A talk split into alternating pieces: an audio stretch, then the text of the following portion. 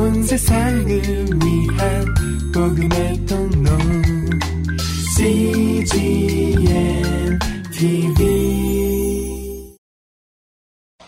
이 다섯 여인은 다 다른 배경에서 어, 성장을 했고 자랐습니다. 이 다섯 배경 전체가 예수님의 탄생을 메시아의 탄생을 이루는데 일조를 했다고 하는 사실이죠. 이 다섯 여인의 다양한 배경이 곧 우리의 인류의 모든 다양한 배경을 또 설명해 주는 메시지이기도 합니다. 우리 다말이라는 여자를 봤는데 이 다말이라는 여자는 어, 절망 또는 불가능을 극복한 여자였습니다. 에, 결혼했는데 남편이 죽습니다. 그 남편의 동생하고 오난하고 결혼했는데 엘하고 결혼하고 오난하고 결혼했는데 또 오난이 죽습니다.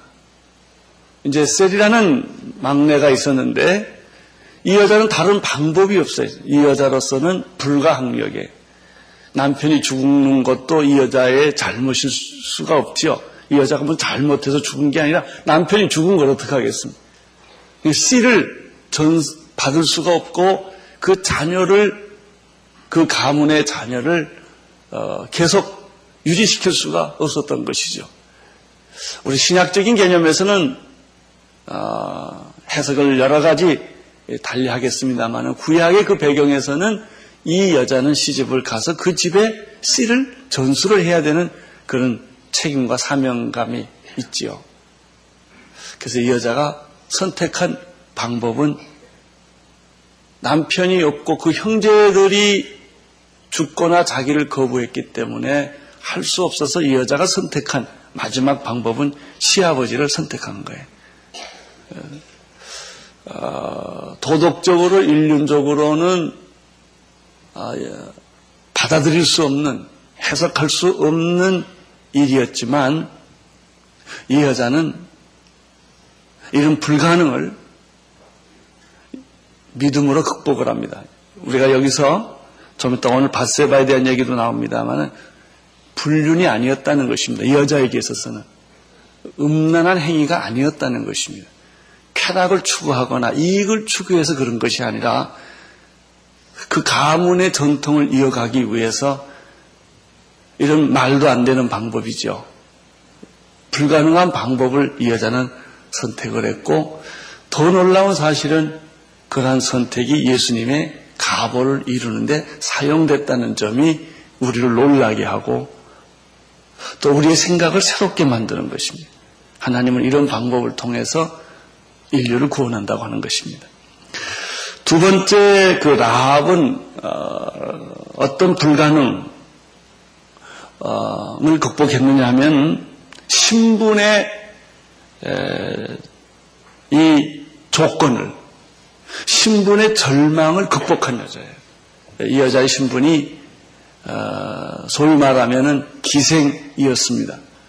아, 영어 단어로 보면은 창녀와 같은 신분을 가진 선술집 여인과 같은 그런 신분의 여자였죠. 어, 여수에서 보면 이 기생이라는 단어를 세 번 쓰고 있습니다. 2장에 한 번, 6장에 두 번 쓰고 있는데요. 분명히 확실하게 이 직업에 대해서 성경은 의도적으로 설명하고 있는 거예요. 시아버지와의 관계에서도 메시아가 태어날 수 있고, 그러나 그것은 굉장히 순결한 겁니다. 무슨 다른 의도와 목적이 있었던 것이 아니죠. 또 신분의 한계를 극복한 비록 기생의 출신이었지만 이 라합은 히브리스에 보면 믿음의 여인으로 소개하고 있어요. 믿음으로 어, 그는 예수님의 족보에 오를 수 있는 한 여자로 된 것이죠. 우리가 여기서 어, 발견하는 메시지는 신분도 복음은 극복한다. 인간관계에도 비록 시아버지의 관계에서 난 아이였지만 그것도 극복이 됐다. 아주 성경의 폭은 엄청나게 넓습니다. 우리는 사실, 사실 우리의 생각은 너무나 제한되어 있고 한계를 많이 짓고 이것은 된다, 이건 안 된다 너무나 따지는 게 많죠. 신앙생활도 그래요. 하나님은 다 풀어줬는데 우리는 다 묻고 있어요. 하나님은 다 용서했는데 우리는 골라서 용서해요. 이거는 용서하고 이거는 용서 못하고 그렇죠. 그래서 책 가운데 A.M. 헌터라는 사람이 쓴 책 가운데 하나님을 제한하지 말라 이런 책이 있었어요. 우리는 하나님을 믿으면서도 하나님을 자기 수준으로 자기 문화로 자기 잣대로 하나님을 제한할 때가 많아요. 하나님의 사랑은 인간의 잣대로 제한할 수 없고요. 하나님의 용서도 인간의 기준으로 제한할 수가 없지요. 세 번째 루치라는 여자가 나오는데 이 여자는 이방인의 조건을 극복한 여자입니다. 하나는 신분의 조건을 극복한 여자고요. 하나는 인간적으로 이해되지 않는 그런 불가능을 극복한 여자고요. 이 루츠라고 하는 것은 그 여자가 아, 이방인이었지만 이방인이었지만 그 이방인의 조건을 뛰어넘어서 정말 믿음으로 시어머니를 따라서 남편은 죽었는데도 남편이 죽었으면 사실 끝난 거 아닙니까? 그 집안과 관계는 그, 그 집안과 어, 연결할 수 있는 끈이 남편이었는데 남편이 아니라면 애, 애가 있는 것도 아니고 말이죠. 그럼 끝난 거 아니겠습니까? 근데 이 여자는 그것을 끝을 내지를 않았어요. 애가 없어도 시어머니를 따라서 시어머니의 하나님, 시어머니의 조국을 택해서 갔기 때문에 그 하나님을 축복을 받은 거죠. 어, 기생 나합은 여리고 사람이었지만 그는 이스라엘의 하나님을 선택을 했고 또 롯은 모함 여자였지만 시어머니의 하나님을 선택함으로 축복을 받은 것입니다. 오늘 네 번째 예수님의 족보를 만든 여자가 아, 바세바라는 여자입니다. 우리는 이 스토리를 다말의 얘기처럼 너무나 잘 알고 있기 때문에 상세한 얘기를 많이 제가 아, 하려고 하지는 않겠습니다. 이, 이 바세바라고 하는 여자는 우리가 잘 알다시피 아, 다윗의 신복 충성스러운 종 우리아의 아내였습니다. 전쟁 중에 다른 부하들 한참 전쟁하고 있는 중에 이런 불상사가 생겼습니다. 그런데 가만 보면 이 본문을 어, 보면은요 사무엘 상에 나오는데 11장에 보면은 어, 이 바세바가 불륜의 원인을 제공한 사람은 바세바가 아니었다는 것입니다. 어, 이 여자는 어떻게 보면 하나의 희생물과 같은 당한 거예요. 어, 이 불륜의 주인공은 다윗이었습니다. 다윗이 그 모든 상황을 다 알면서도 자기의 신복의 아내를 선택한 사람은 다윗이었습니다. 그리고 바세바는 거기에 끌려갔습니다. 그리고 임신을 하게 되었습니다. 자, 이 사건을 하나님이 어떻게 처리하시는가 하는 것입니다. 잠깐 우리는 이 사건을 잠깐 좀 보도록 하겠습니다. 사무엘 상, 사무엘 상, 보십시오. 11장. 우선 2절부터 5절까지 한번 읽겠습니다. 사무엘 하 11장. 시작. 저녁 때 다윗이 그 침상에서 일어나 왕궁 지붕 위에서 거닐다가 그곳에서 보니 한 여인이 목욕을 하는데 심히 아름다워 보이는지라. 다윗이 보내어 그 여인을 알아보게 하였더니 고하되 그는 엘리암의 딸이요 햇사람 우리아의 아내 발세바가 아닙니까? 다윗이 사자를 버리어 저를 자기 집에게로 돌려오게 하고 저가 부정함을 깨끗게 하였으므로 더불어 동침함에 저가 자기 집으로 돌아가니라. 여인이 잉태함에 보내어 다윗에게 고하여 그러되 내가 잉태하였나이다 하니라. 결국 다윗은 이 우리의 아내와의 간음을 정당화하기 위해서 우리아를 죽입니다. 아, 아주 완전 범죄를 만들죠. 그러나 하나님이 여기에 개입합니다. 나단이라는 선지자를 통해서 이 깨우쳐서 결국은 다윗으로 하여금 그 사실을 깨닫게 하고 회개케 합니다. 자, 12장으로 들어가십시오. 12장. 결국 다윗이라는 선자를 통하여 예, 말씀으로 다윗이 자기의 허물을 다 드러나게 난 다음에 다윗이 어떻게 회개하는지를 13절에서 12장 13절에서 볼 수 있습니다. 13절을 보십시오. 시작. 다윗이 나단에게 이르되 내가 여호와께 죄를 범하였노라 하며 나단이 다윗에게 대답하되 여호와께서도 당신의 죄를 사하셨나니 당신이 죽지 아니하려니와 이 일로 인하여 여호와의 원수로 크게 회방할 거리를 얻게 하였으니 당신의 낳은 아이가 정령 죽으리이다 하고 이렇게 되어 있습니다. 결국 이 사실을 나중에 다 깨닫게 된 다윗은 아주 기, 정말 기막힌 회개를 합니다. 대성 통곡을 하고 옷을 찢고 금식을 하고 눈물을 흘리고 자기 침상이 젖을 만큼 회개를 합니다. 그런데 재밌는 사실은 그 다음에 말씀이에요. 이렇게 다윗이 회개를 하니까 나단이 이런 말을 합니다. 당신의 죄를 하나님이 뭐했다? 용서하셨습니다.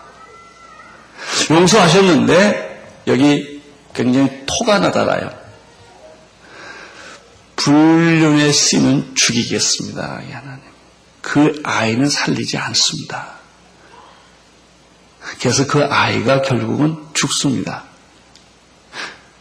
죽고 다시 두 번째 아이를 하나님이 은혜로 주시는데 그 아이가 솔로몬입니다. 그렇게 해서 하나님의 구원의 역사가 계속됩니다. 하나님은 다윗을 통해서 구원의 역사를 계속 하시기로 어, 예언을 하셨고 계획을 하셨고 말씀을 하셨어요.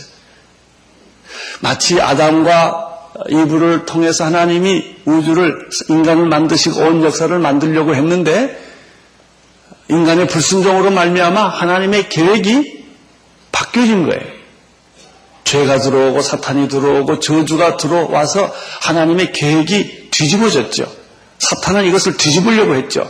그렇지만 비록 아담과 이브가 죄를 지어서 실수를 했지만 하나님께서 다시 아담과 예, 이브가 저지르는 죄를 통해서 인류를 포기한 것이 아니라 제2의 아담이신 예수 그리스도를 세상에 보냄으로 인간을 다시 원래대로 회복하고 구원하시려 했던 것처럼 하나님은 아브라함과 이삭과 야곱을 통해서 아브라함의 자손, 다윗의 자손, 예수 그리스도의 세계, 아브라함의 가문을 통해서 다윗의 자손의 가문을 통해서 하나님의 그 구원, 메시아의 구원을 이루려는 계획을 가지고 있었는데 다윗이 중간에 실수를 한 거예요.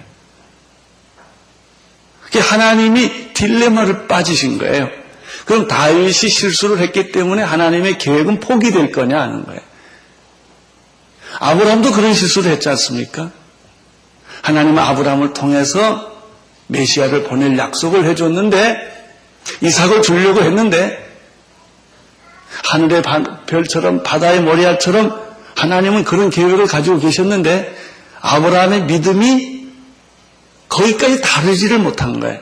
우리는 가끔요 하나님이 원하는 믿음까지 다르지를 못했을 때 우리는 실수를 하고 실패를 해요.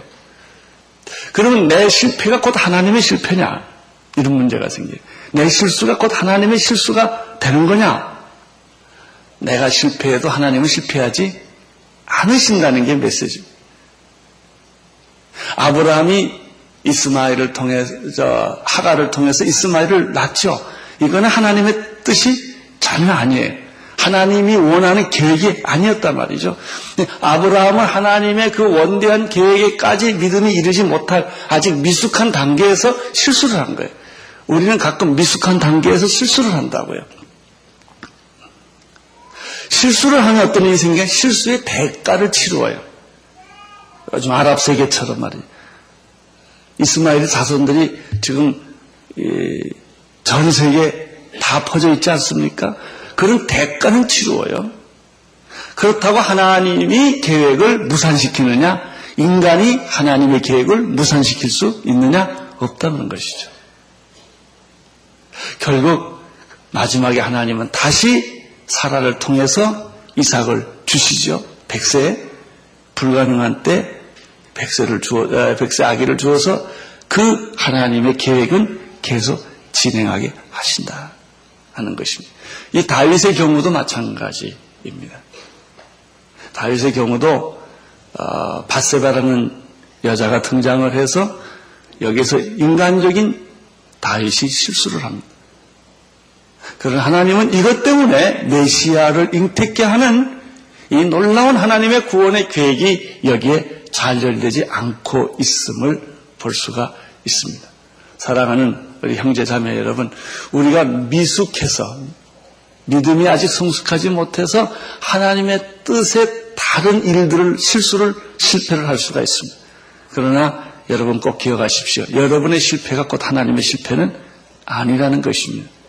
우리는 실패하고 실수한다 할지라도 하나님은 이것을 고쳐서 이것을 바꾸어서 당신의 뜻을 반드시 이룬다고 하는 사실을 오늘 우리는 이 바세바의 아, 아, 우리아의 아내 바세바 사건을 통하여 배우게 되는 것입니다.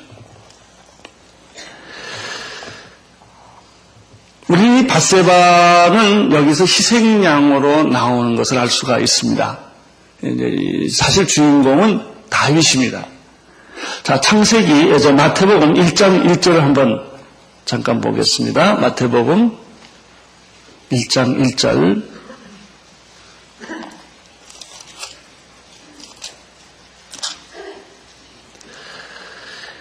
한번 같이 읽을까요? 1장 1절 시작. 아브라함과 다윗의 자손 예수 그리스도의 세계라. 예수 그리스도의 족보는 두 기둥이 있다는 거예요. 첫째는 아브라함의 족보와 다윗의 족보, 아브라함의 자손과 다윗의 자손으로 되어 있습니다. 아브라함과 이삭과 야곱을 통해서 계속해서 어, 아까 우리가 여자 여자들을 봤죠. 그렇게 통해 가지고 쭉 나온 어디까지 끝이 나냐면 이게 다윗 이전까지 끝나요. 아브라함은 한 개인의 족보예요. 다윗은 왕의 족보입니다. 개인의 족보와 왕의 족보가 크게 두 가지로 나타나는데 하나님은 아브라함을 통해서 그 다음에 다윗을 통해서 역사하셨다고 하는 것이죠. 사실 다윗은 어, 성경에 보면 정말 훌륭한 사람이었습니다. 어떤 사람보다 탁월했고 훌륭했습니다. 그 믿음도 그의 인격도 그의 삶도 정말 탁월했습니다. 우리가 알다시피 다윗이 누구 때문에 고난을 많이 겪습니까? 사울 때문에 많이 겪는데 다윗의 인격이 훌륭한 점이 뭔지 아세요? 사울을 욕을 안 한다는 거예요. 그렇게 자기한테 창으로 던지려고 그리고 정말 군대를 다 풀어서 자기를 죽이려고 했던 그 사람. 사실 사울은 정신병자죠. 어, 얼마나 다윗을 질투를 했고 다윗을 죽이시려고 했고 다윗을 모함을 했습니까? 근데 다윗의 인격이 어디에 있느냐? 그렇게 자기가 굴러 쫓겨다니고 집에도 있지 못하고 여기저기 쫓겨다니면서 심지어는 나중에 블레셋까지 도망을 갑니다. 도망을 가면서도 다윗은 설로 저 사울 선왕을 절대 욕을 안 합니다. 사울을 죽일 수 있는데도 죽이지 않았던 사람이 다윗이에요. 이렇게 보면 다윗의 인격은 참으로 훌륭했다. 오늘 다윗의 인격 하나 배웁시다. 욕할 사람 욕하지 마세요. 여러분 주변에 내가 용서 못하고 정말 나한테 해코지한 사람이 많이 있는데 얼마나 욕하고 싶었겠어요. 얼마나 미웠겠어요. 그런데 다윗은 그렇게 하지 않아요. 결국 다윗은 그 요나단과 친구 관계를 봐도 알 수가 있어요. 그 우정이 참 그 친구를 알았고 다윗은요 그리고 자기를 해코지 했지만 자기가 존경해야 될 사람에 대해서 결코 존경을 포기하지 않았다. 사울이 죽을 때도 또 똑같습니다. 이 태도를 변하지 않습니다. 또 다윗은 아, 유다의 통치자가 되지요. 사무엘하 2장에서 4장 보면 또 그리고 나중에 5장에서 11장까지 보면은 이스라엘의 왕이 되죠. 그러나 그의 그 인생 전체에 하나의 큰 위기 시련은 바로 사무엘하 11장, 12장, 13장에 나오는 그 사건이에요. 이 사건이 다윗의 치명적인 사건이었습니다. 그 훌륭한 인격을 가진 다윗이 시성이 탁월한 사람이에요. 음악성이 탁월한 사람이고요. 또 군인으로서 전략이 탁월한 사람이었어요. 인격이 탁월한 사람이었는데 그 인생의 큰 시련에서 꺾인 거죠.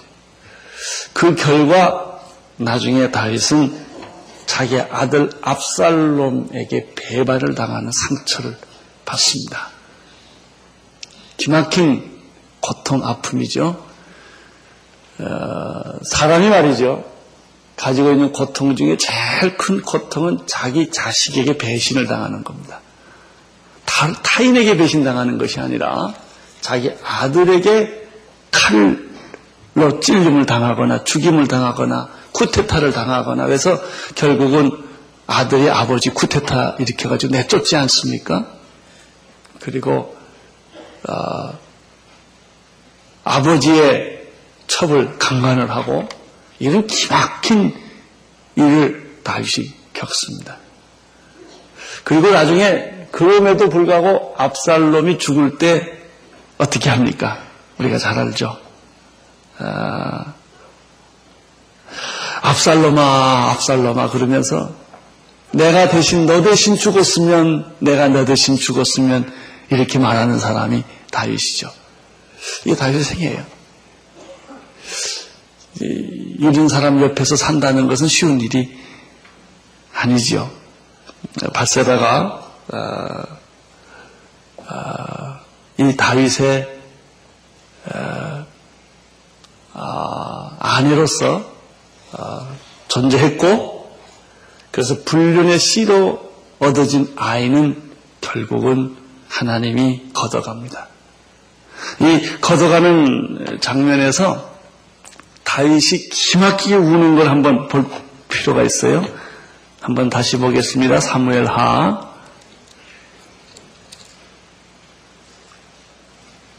사무엘 12장 보겠습니다. 14절에 다시 보십시다. 이 너희나 여호와의 원수로 크게 회방할 거리를 얻게 하였으니 당신의 낳은 아이가 정령 죽으리다. 이렇게 예언이 나옵니다. 15절 읽어주세요. 나단이 자기 집으로 돌아가니라. 우리 아이 처가 다윗에게 낳은 아이를 여호와께서 치심에 심히 않는지라 다윗이 그 아이를 위하여 하나님께 간구하되 금식하고 안에 들어가서 밤새도록 땅에 엎드렸으니 그 집에 늙은 자들이 곁에 이르되 이러 다윗을 일으키려 하되 왕이 듣지 아니하고 저희로 더불어 먹지도 아니하더라. 자, 이 바세바라는 여자 입장에서 이런 일을 겪었을 때 어, 여자로서 어떤 느낌, 어떤 사, 어떤 삶, 어떤 고통을 겪었겠습니까? 자, 18절을 보십시오. 1년 만에 그 아이가 어떻게 하죠? 죽죠. 그러나 다윗의 신복들이 그 아이의 죽은 것을 왕에게 구하기를 두려워하니 이는 저희가 말하기를 아이가 살았을 때 우리가 말하여도 왕이 그 말을 듣지 않으셨나니 어떻게 그 아이의 죽은 것을 구할 수 있으랴 왕이 회상하리로다 해서 결국은 말을 못합니다. 다윗이 종들이 죽은 것인 것을 보고 아이가 죽은 줄 알았죠. 그리고 15절, 19절에서 이렇게 말합니다. 신복들에게 묻되 아이가 죽었느냐 대답하되 죽었습니다. 20절 보세요.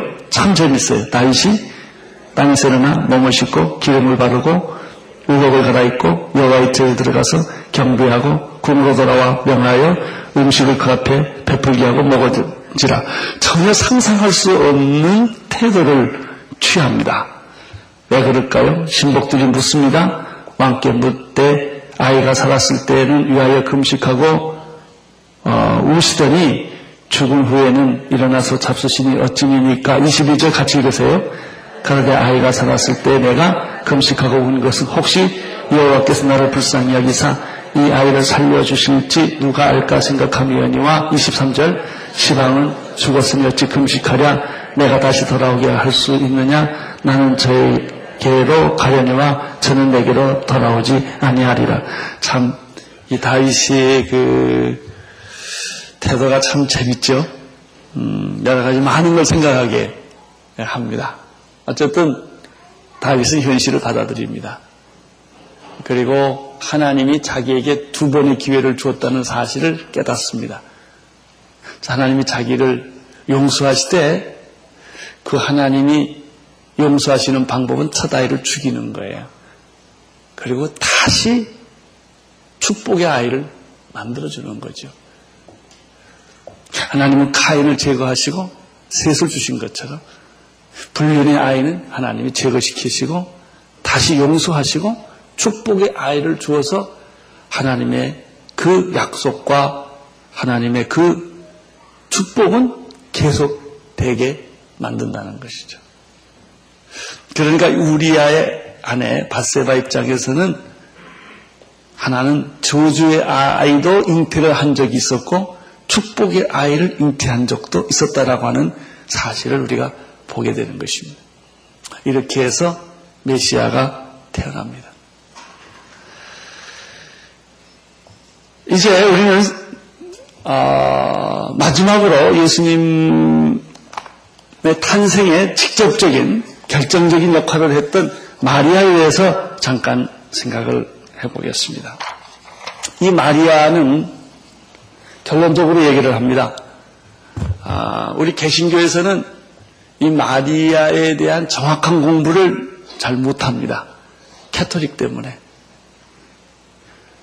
사실은 성경에 나온 여자 중에서 가장 아름답고 순결하고 그리고 거룩하고 믿음 있는 여자가 예수의 어머니 마리아였습니다. 그러니까 결론 그러나 마리아는 이렇게 훌륭한 여자였지만 믿음의 대상, 예배의 대상은 아닙니다.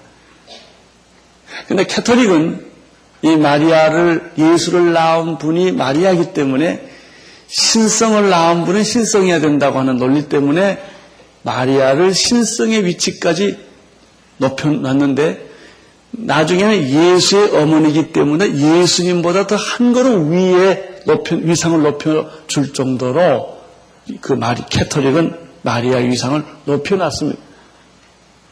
그것은 결정적인 실수요 잘못입니다. 하나님의 아들은 예수지 우리의 구원자는 예수 그리스도이시지 예수 그리스도를 세상에 태어나게 했다고 해서 마리아가 그 자리를 그 구원의 자리를 기도의 자리를 예배의 자리를 대신할 수가 없다는 것이에요. 그래서 우리 개신교는 상대적으로 마리아의 좋은 점을 많이 설교를 들을 기회를 잃어버린 거예요. 그것도 잘못이죠. 좋은 것은 좋은 거니까. 사실 마리아를 통해서 우리의 믿음의 좋은 모델을 마리아를 통해서 배우게 되는 것입니다. 그러나 오늘 결론적으로 얘기하면 마리아는 예수 그리스도를 탄생케 하는 결정적인 장본인이었지만 그러나 그가 결코 우리의 예배의 대상이거나 기도의 대상이거나 우리 구원의 대상은 아니라고 하는 것이죠. 이것이 오늘 마리아의 공부의 전부입니다.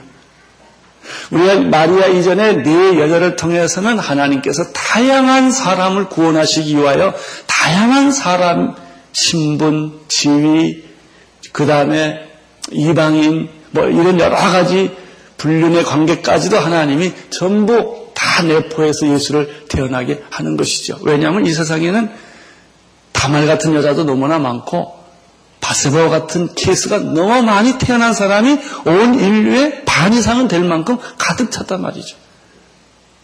그러 하나님이 그런 사람이라 할지라도 하나님은 그 신분과 그 지위와 그 어, 이방인이냐 아니냐 하는 그런 조건으로 따져 우리를 구원하시는 것이 아니라 하나님은 누구든지 예수 그리스도를 믿는 자는 높은 자나 낮은 자나 신분이 천한 자나 신분이 높은 자나 동양인이나 서양인이나 이방인이나 선택받은 사람이나